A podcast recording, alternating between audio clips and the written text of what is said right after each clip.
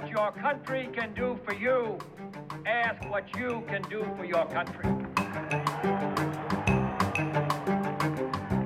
Ich bin ein Berliner.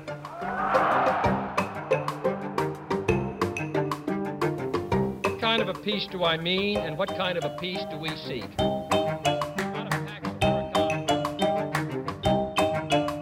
We choose to go to the moon in this decade and do the other things, not because they are easy, but because they are hard.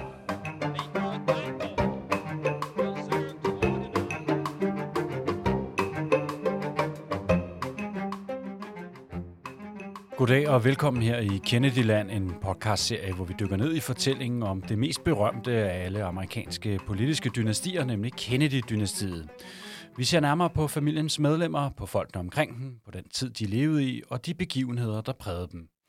Mit navn er Peter Keldorf. Jeg er en del af holdet her på kongressen.com og din vært i denne podcastserie. En programserie, der præsenteres i samarbejde med sortesokker.dk. Her kan du blandt andet købe den berømte præsidentsok med John F. Kennedy på. Og hvis du bruger rabatkoden kongressen, så får du oven i købet 20% i rabat.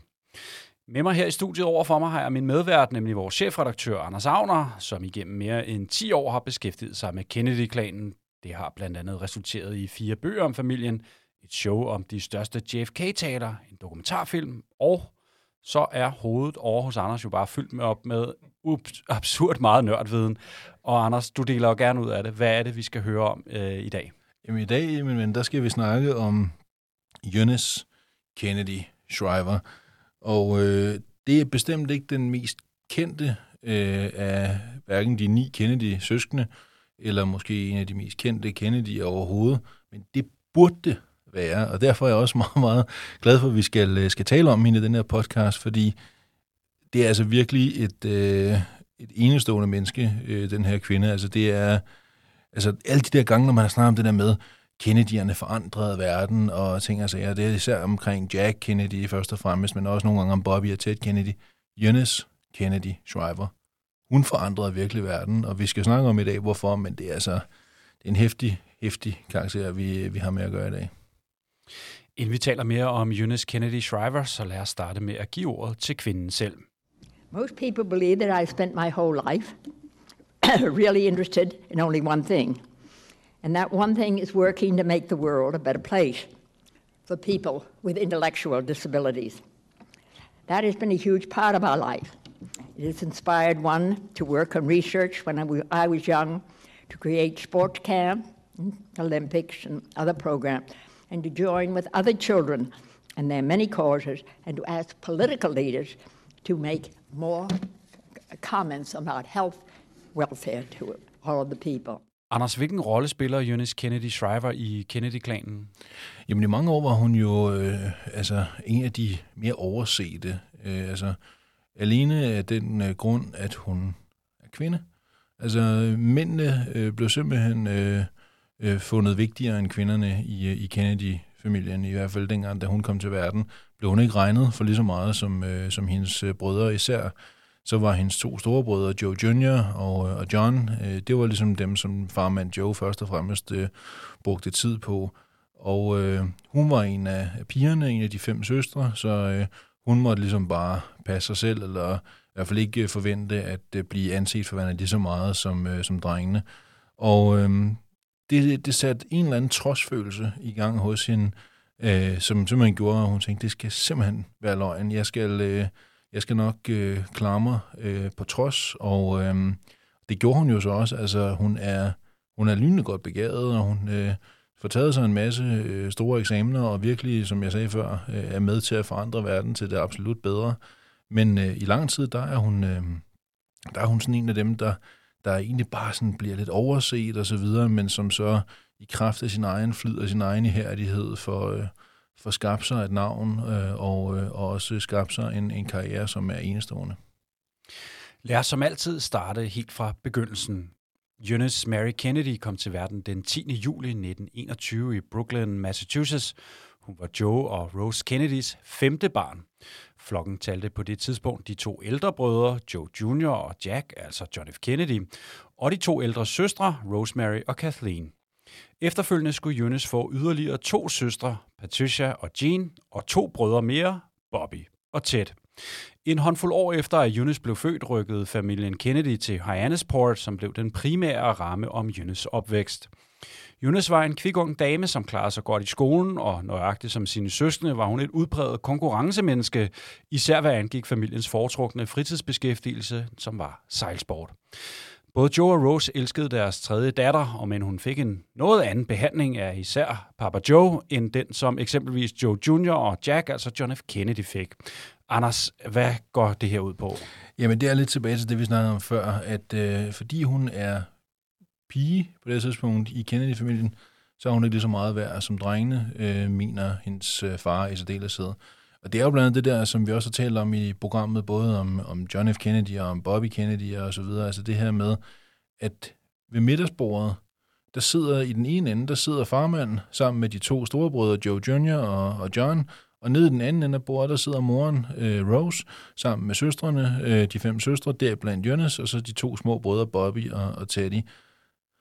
Og Jonas synes, det er voldsomt, voldsomt forkert, og øh, gør også øh, sidenhen en, en dyd af at fortælle, at øh, hvor forkert hun synes, at især hendes far øh, behandlede hende, hvad det her angik. Altså man skal stadig bare forstå, Peter, hun elsker sin far. Øh, det gør alle de her ni Kennedy søskende. De forguder ham jo virkelig, men, øh, men, men Jonas øh, har på den anden side det her udstående med ham, der hedder, at det er simpelthen en åben, lys forskelsbehandling, han har lavet øh, af især hendes to storebrødre til sammenligning med, hvad, hvor lidt han øh, gad bruge tid på hende, netop alene af den simple grund, at, øh, at hun var kvinde, eller allerede som lille pige, var sådan en om, ja, det, du skal gå over til din mor, jeg, kan ikke, øh, jeg skal bruge tid på de to store drenge her, fordi at, øh, det er dem, der skal blive sådan noget, det er ikke dig. Øh, du, øh, du må bare rende rundt og passe dig selv.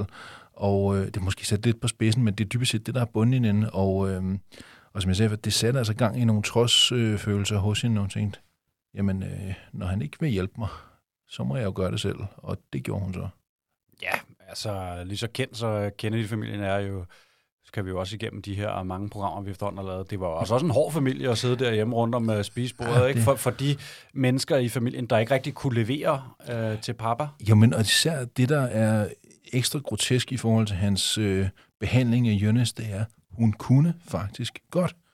Hun var rigtig godt begavet, hun var flittig, hun uh, fik gode karakterer, hun var også i øvrigt, apropos nu snakkede vi om det med, med sejlsporten før og så videre, det var hun også god til, hun sejlede konkurrencer, hun vandt dem også tit og så videre, så hun var egentlig god til mange af de ting, som Joe Kennedy synes man skulle være god til.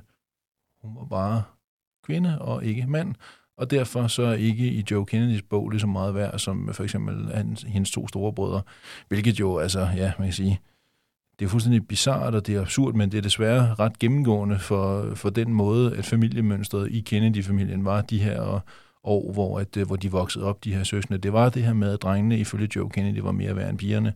Det var dem, han først og fremmest brugte tid på. Og netop fordi, øh, fordi Jonas var pige, mente hendes forældre også, at det var rimeligt, at hun skulle tage sig af pligter, som hendes to store brødre ikke behøvede at bekymre sig om, Anders. Øh, det handlede især om relationen til hendes øh, store søster Rosemary, ikke? Jo, men det er rigtigt, fordi den ældste af Kennedy-søstrene, det er nemlig Rosemary, som... Som blev født øh, et par år efter, at, øh, at de to øh, ældste søstre, Joe Jr. og Jack, var kommet til verden, så fik øh, Joe og Rose deres første datter, Rosemary. Og Rosemary var, øh, var udviklingshemmet, øh, hvilket øh, at øh, Joe havde meget, meget svært ved at acceptere. Han kunne ikke forstå det.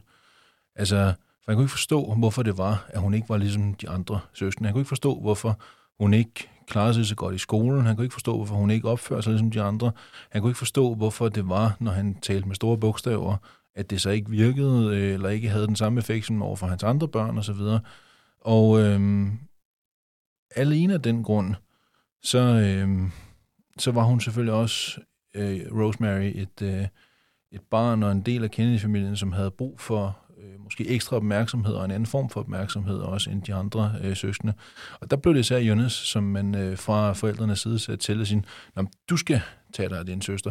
Når du skal ud og sejle, så skal du tage hende med ud og sejle. Det skal drengen ikke, det skal du, fordi at, øh, du er en pige, så det skal du. Du skal tage dig af din store søster. Og, øh, og det gjorde selvfølgelig på den ene side, at Jonas igen tænkte, hvorfor er det kun mig? Ikke fordi hun ikke gerne ville være der for sin store søster, det ville hun bestemt gerne, men hun kunne bare ikke øh, forstå, hvorfor det var, at det hele tiden bare, jamen du skal gøre det, fordi du er en pige. Øh, hvorfor skal drengene ikke? Jamen fordi de er drenge, og det er jo også, når man sidder og gengiver det nu, er det også fuldstændig, altså det er jo helt øh, nonsens, men det var det, der var udgangspunktet. Men det er klart, det der sker i og med, at hun bliver sat til især at være den, der skal tage sig af sin storesøster, som har øh, de her udfordringer, som hun har, jamen så er det klart, at så, øh, så lærer hun også øh, sin storesøster bedre at kende, end, øh, end mange af de andre gør.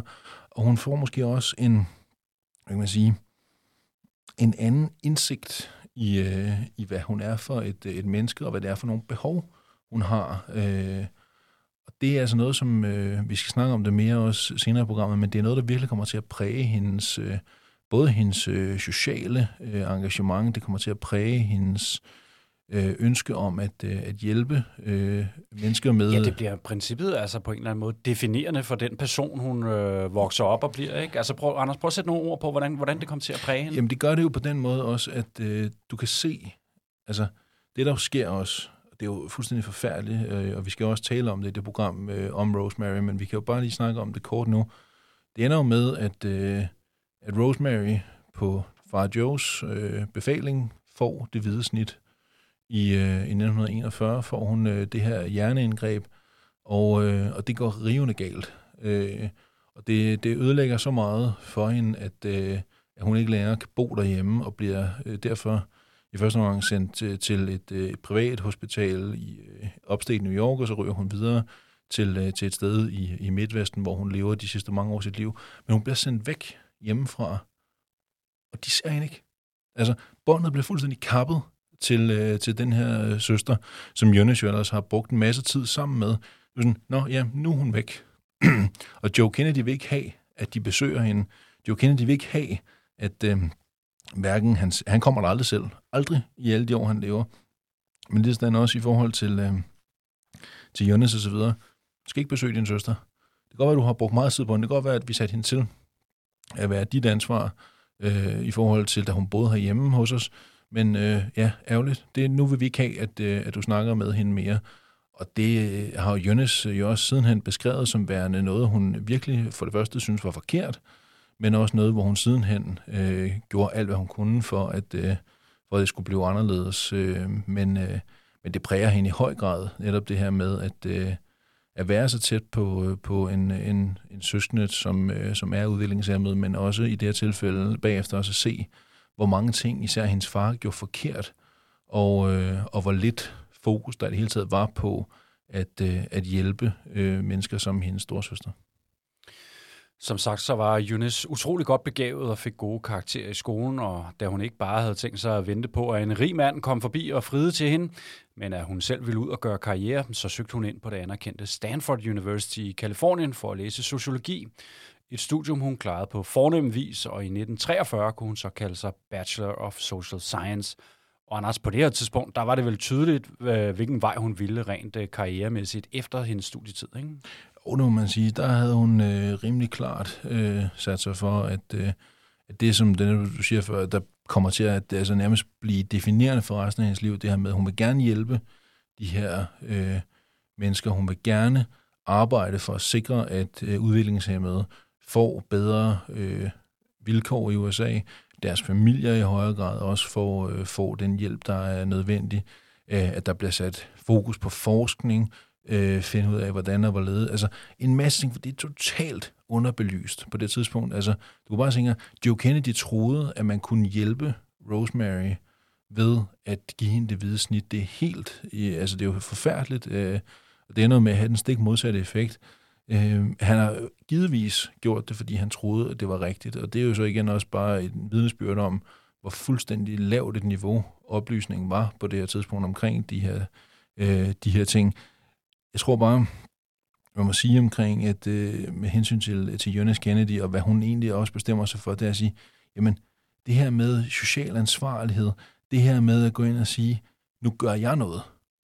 Fordi hun netop på egen krop havde været en del af en familie, øh, som måske heller ikke i tilstrækkelig grad havde været godt nok oplyst, eller havde fået den hjælp, eller den støtte, eller de råd osv., som kunne have hjulpet både dem og hjulpet øh, Rosemary. Jamen, det gør altså, hun siger, jamen, jeg kan se, der er et område, der skal løftes. Ingen andre har gjort det, så gør jeg det.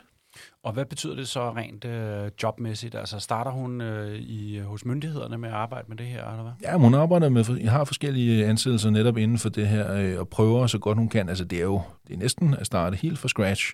Der er ikke meget af det her øh, arbejde, der bliver lavet på det tidspunkt, men det er noget af det, hun prøver at, at gå ind og tage fat i allerede helt i, i starten af sin karriere. Det var dog ikke kun arbejde alt sammen for Eunice. Den 23. maj 1953 ringede bryllupsklokkerne således for Eunice og hendes udkårne, Sergeant Shriver. En mand, hun levede sammen med resten af livet, og som hun fik børnene Bobby, Maria, Timothy, Mark og Anthony med. Anders, hvordan kan man bedst beskrive ægteparet, der nu hed Kennedy Shriver? Jamen, som et, øh, et ægtepar, som, øh, som virkelig passede godt sammen. Altså, øh, måske også fordi, øh, at de forstod hinanden. De gav hinanden plads, øh, de støttede hinanden, de var hinandens både allierede og øh, sparringspartnere og, øh, og alle de her ting, som, øh, som gjorde, at, øh, at Jonas var Jonas, jamen det var noget af det, som, øh, som Sergeant Driver, han rent faktisk både var, var faldet for, det var en del af det, han elskede ved, ved sin hustru, og det var noget af det, som han også derfor synes var vigtigt, at, øh, at hun skulle blive ved med at, øh, at være. Og det er usædvanligt øh, på det her tidspunkt, fordi normalt i den tid, jamen der var, der var kvinderne derhjemme. Der var, øh, der var ikke øh, sådan en stor tradition for, at man gik ud som kvinde og ville skabe sin egen karriere og ville være noget i egen kraft. Det var sådan altid, så var man fru et eller andet, hvem man så end var gift med. Og gudskelov er det blevet anderledes i dag, men, men dengang var det mere reglen end undtagelsen, at man som kvinde øh, Øh, fulgte øh, med, hvad manden lavede, og så var man fru et eller andet. Og, øh, og der var hun altså anderledes, og øh, der må man så også bare sige, at øh, hun i, i Sergeant Driver mødte en, en mand, som syntes, det var fantastisk, og, øh, og som omfavnede det, og som gav det plads, øh, hvilket hun jo selvfølgelig var, var, var glad for, og, øh, og tilsvarende også kunne hun se, jamen, i ham, der var der måske den man sige, sparringspartner, den ligesindede, den, øh, jeg sige, det der øh, soulmate, om du vil, der, der rent faktisk så verden lidt på samme måde, som hun selv gjorde, og som var drevet af den her sociale indignation over, at der var ting i verden, der ikke var gjort godt nok, og som skulle gøres bedre. Det var de egentlig begge to opsat på. Så var det forskellige dagsordner, de arbejdede ud fra, men det her med grundlæggende at ville gøre tingene bedre og hjælpe folk, der havde brug for hjælp, det var en fællesnævner for dem, og det var det faktisk gennem hele deres øh, samliv helt øh, frem til det sidste. Og jeg tror lige, vi har et klip, vi kan høre her omkring netop øh, forholdet til ægtemanden. It is also about being especially lucky to have a wonderful husband, about five extraordinary children, to see them marry extraordinary wives and a husband, and to play games with 17 extra grandchildren. This also has been my life. At Eunice var en del af en ambitiøs familie er uomgængeligt. Især havde hendes far, som vi har talt om, Joe, store planer om at køre Eunices storebror Jack, som familien bare kaldte John F. Kennedy, i stilling som præsidentkandidat i 1960.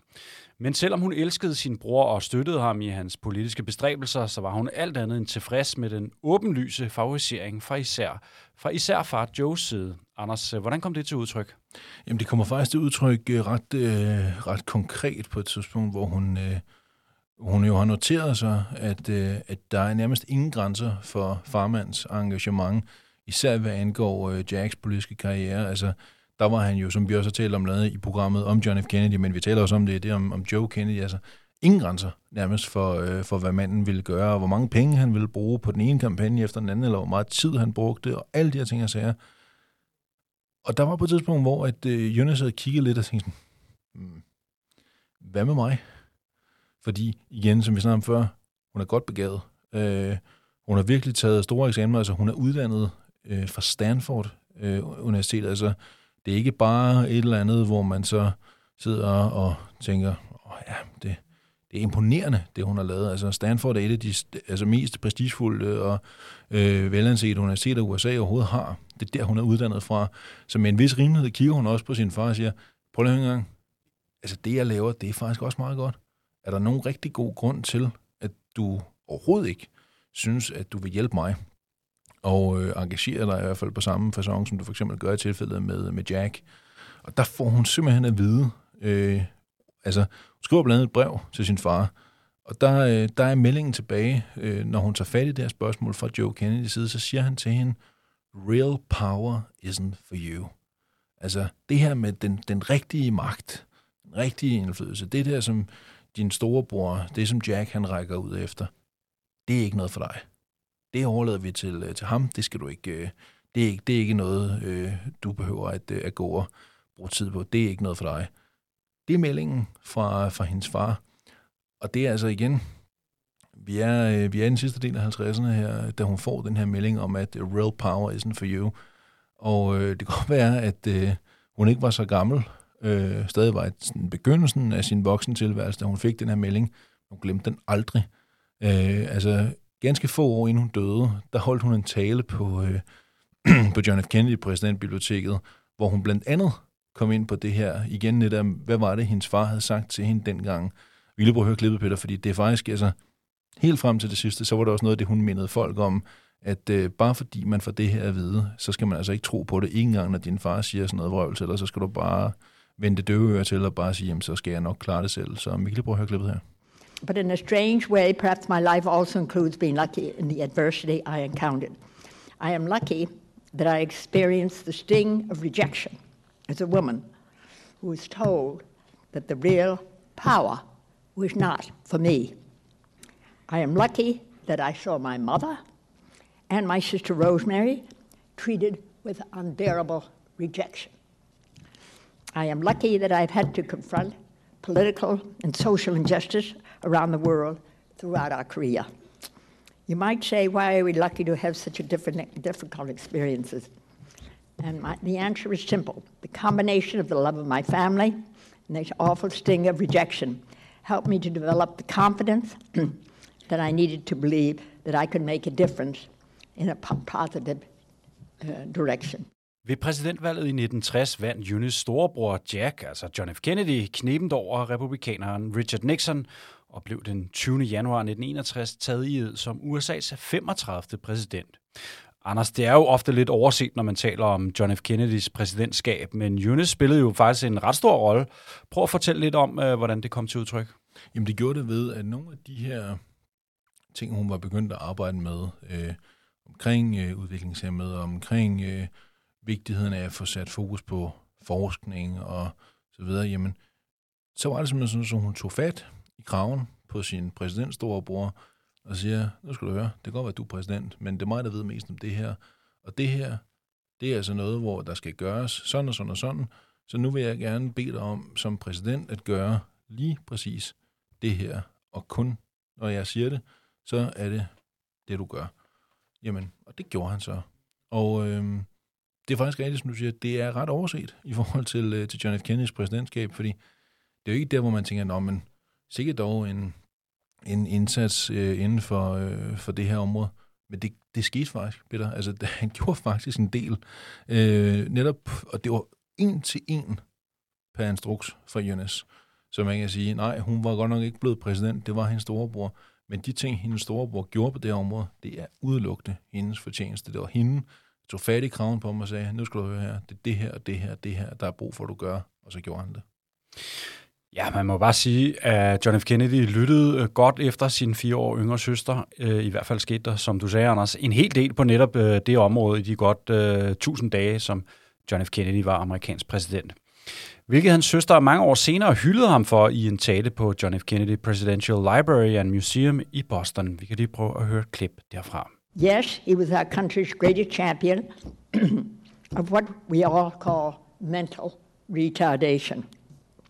To this day, his legacy of innovation in creating an ICHD, the university affiliated centers, the President's Council, remains today one of the great histories of our country.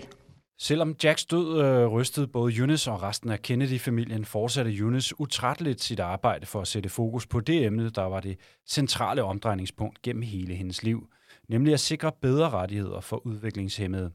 Og Anders, i den forbindelse satte hun i 1968 et projekt på skinnerne, som skulle vokse faktisk kolossalt stort, må man bare sige, og som den dag i dag er en global succes og en tilbagevendende begivenhed, ikke? Jo, og så er vi nået hen til det, som hvis folk øh, kender Eunice Kennedy Shriver, så er det først og fremmest på grund af det her, at de kender hende. Og det er lige præcis, at hun... Det starter i Chicago i 1968, og der hedder det Chicago Special Olympics. Og det er jo så det, som sidenhen bare har smidt Chicago, og som i dag bare er kendt som Special Olympics, altså paralympiske lege. Og det er, øh, det er simpelthen Eunice Kennedy Shriver, der er initiativtageren til, øh, og også øh, drivkraften øh, fra, at det starter i Chicago, som den her lokale begivenhed, til at det jo i dag, som du siger, stadigvæk den dag i dag, er det her, øh, den her globale succes, og den her tilbagevendende, meget vigtige øh, øh begivenhed. Og øh, igen kan man sige, der er tit været snakket om det her med, at Eunice Kennedy Shriver nærmest havde et, øh, altså når alle andre øh, var færdige, så havde hun lige et gear mere, mindst. Øh, og det vil man sige, der er Special Olympics måske et af de allerbedste eksempler, netop fordi, at hun fra starten tænker det stort. Altså, at, øh, siger, jamen, det her, det, det tror jeg faktisk, jeg har, øh, kan se for mig, kan, øh, kan nå verden rundt, fordi øh, det er ikke kun i USA, at det her er vigtigt. Det er det over hele verden. Så vi skal tænke det øh, stort fra starten. Lad os, øh, altså, apropos Kennedy, ikke? Altså, hendes bror ville til månen, og Jens Kennedy, hun siger så, jamen, det her, det behøver ikke kun være i USA. Det her, det kunne lige så godt være øh, spredt ud over hele verden.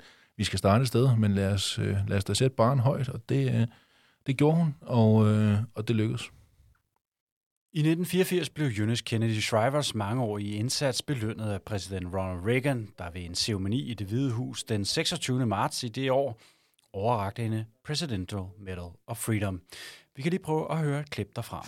With enormous conviction and unrelenting effort, Eunice Kennedy Shriver has labored on behalf of America's least powerful people, the mentally retarded.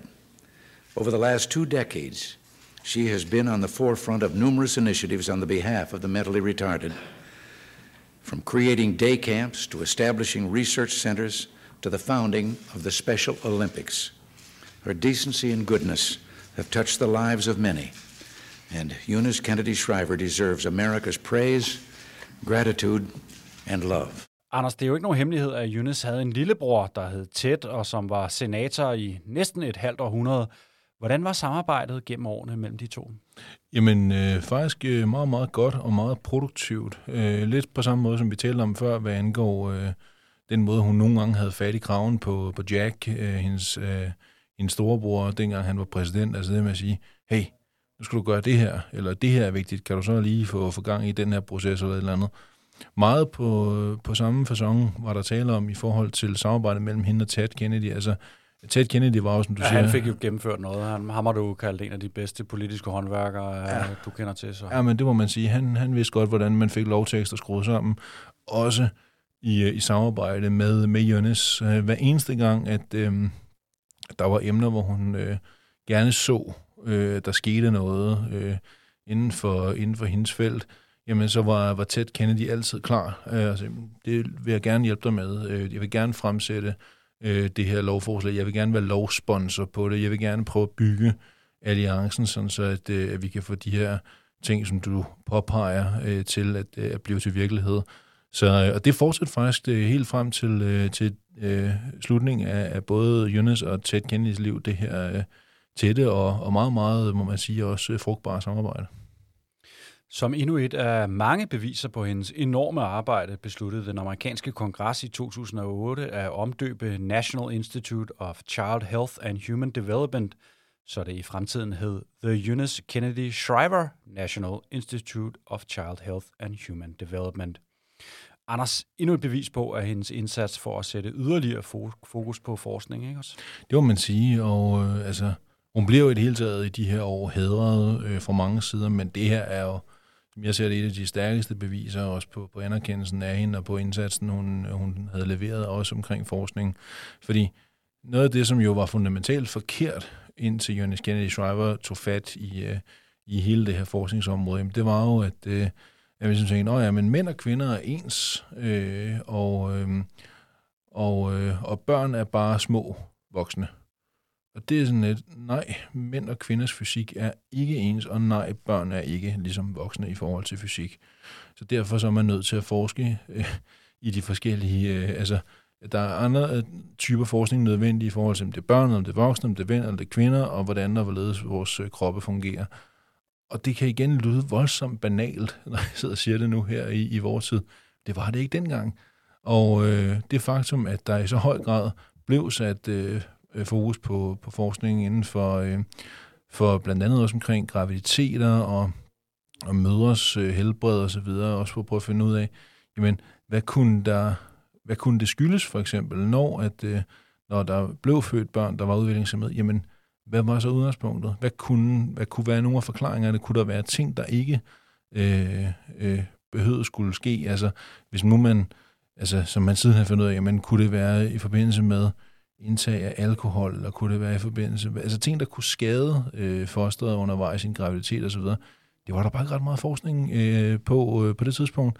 Og der må man sige, at øh, der satte hun altså virkelig øh, også igen øh, speederen øh, helt øh, til metallet, Jonas Kennedy's Driver, hvad det her indgik. Altså hun fik virkelig sat spotlyset på det her, og derfor kan man sige, ja, det er en af, for mig er en af de vigtigste øh, anerkendelser af hendes indsats, netop det her med, at, at det her øh, National øh, Health Institute her, det i dag nu bærer hendes navn, og øh, dermed også er en, en daglig vidnesbyrd om øh, den kvinde, som var med til virkelig at sørge for, at det blev øh, så stort og så vigtigt, som det er den dag i dag.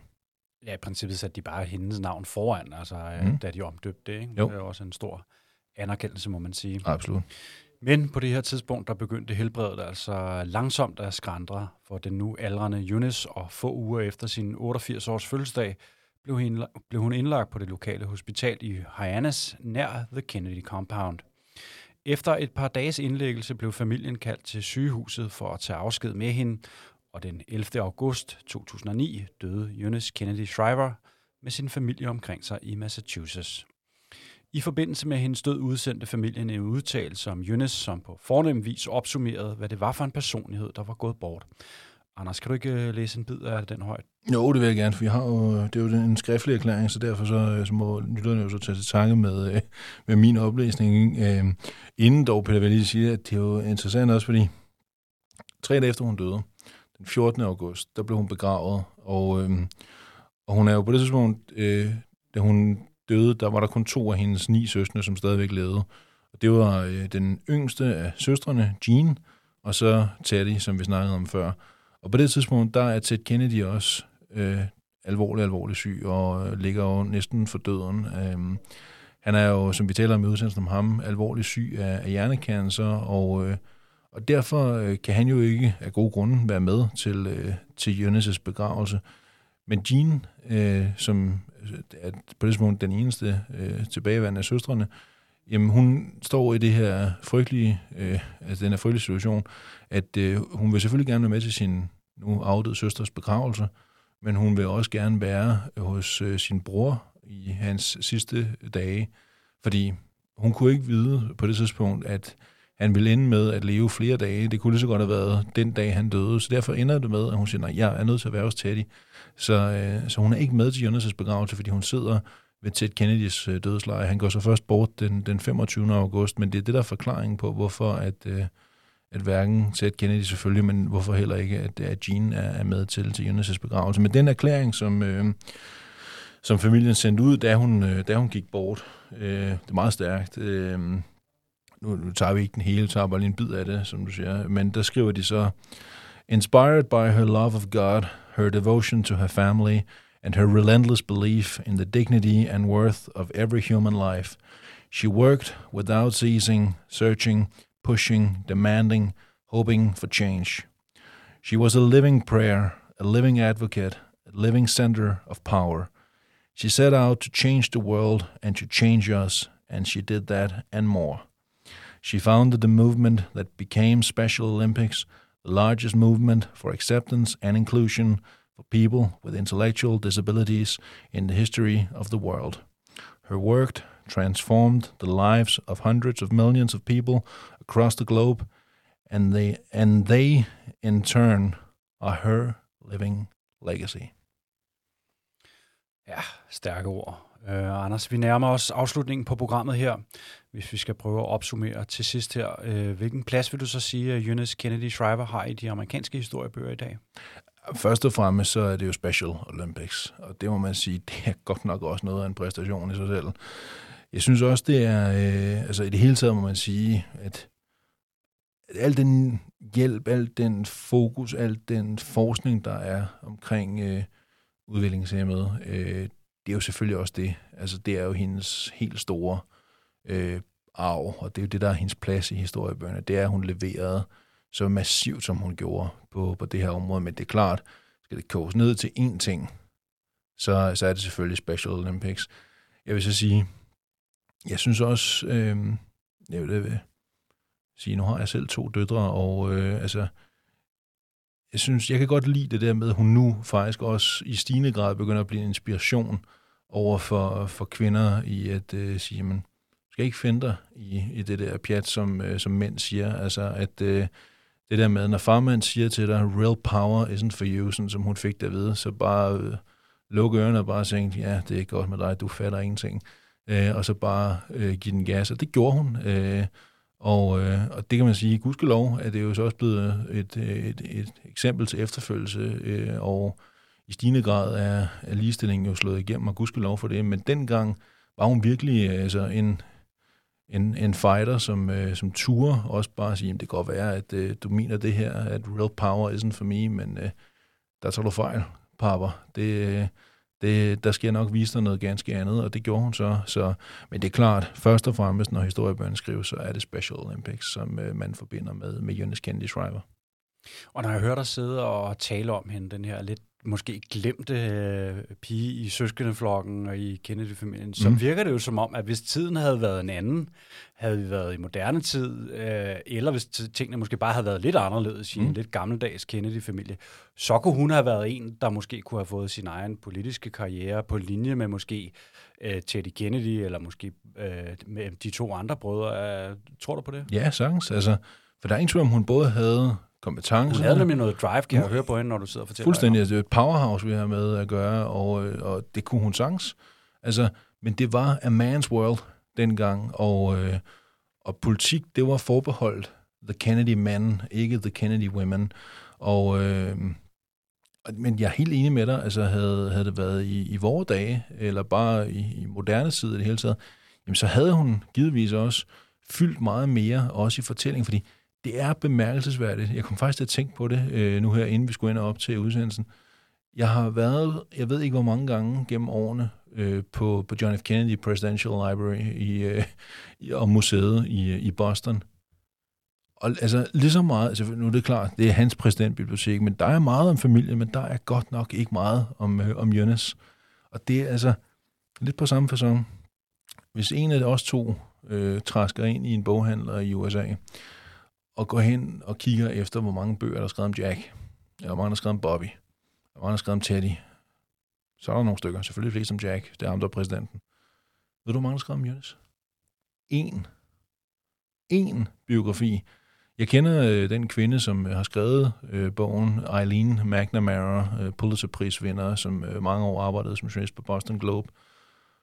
Og jeg snakkede med, øh, med Eileen, øh, faktisk sidst jeg var i, øh, i, øh, i Boston, øh, talte jeg med hende, og øh, det var sådan, hun sagde, men det er grotesk, at der stadigvæk er så lidt altså fokus på den her enestående kvinde. Øh, hun fortalte så også, at hendes bog udkom tilbage i 2018 om, øh, om Jonas, og øh, der har så ikke kylderen derpå, at der var lavet en eller anden større dokumentarudsendelse på, øh, på CNN om, øh, om Kennedy'erne. Og hun øh, nævnte, at jamen, hun sagde, at det var, sådan noget, det var 12 afsnit eller sådan noget, der havde været. Ved du, hvor mange sætninger, der havde været om Jonas? En. Jonas øh, grundlag Special Olympics. Det var det, der var. Det, det er jo ikke grotesk mm. igen, altså, men det viser meget godt det her med, at i Kennedy-familien, der, der så man simpelthen øh, mændene som værende vigtigere end, øh, end kvinderne, hvilket jo er fuldstændig forfejlet, og man kan sige, i Jonas' tilfælde, så, øh, så blev hun en, en hel masse øh, i egen kraft, og på trods af, af, af det, der ellers var, var sådan hakkeorden internt i, i familien og i søskendeflokken. Men, øhm, men ja, altså, jeg vil sige, det vil klæ Kennedy præsidentbiblioteket måske snart at skrue lidt op for den her del, fordi som vi har snakket om i løbet af programmet nu, det er en enestående øh, øh, jeg sige, præstation, øh, det enestående liv og, og absolut et familiemedlem, som øh, hvis jeg øh, var strategisk rådgiver for, for Kennedy and så tror jeg, jeg vil begynde at fortælle lidt mere om hende her, fordi hendes historie er inspirerende og værd at, øh, at øh, sørge for, at mange flere kender, end det på nuværende tidspunkt er tilfældet. Nu var du lidt inde på Eileen McNamara's bog, Eunice, The Kennedy Who Changed the World, men hvis man altså også vil læse mere derude, så kan man jo også kigge på øh, den bog, du stod bag, øh, JFK 100. Øh, I den er der nemlig et øh, glimrende kapitel om de fem Kennedy-søstre, som er skrevet af Mette Laursen. Således kom vi hele vejen rundt om Eunice Kennedy Shriver i denne udgave af Kennedyland. Programmet her er sponsoreret af sortesokker.dk. Vores producer bag pulten hedder Tom Carstensen på vegne af min ven overfor mig med, og vores chefredaktør på kongressen.com, Anders Agner, og mig selv, Peter Keldorf. Tak for nu, og på snarlig genhør i Kennedyland.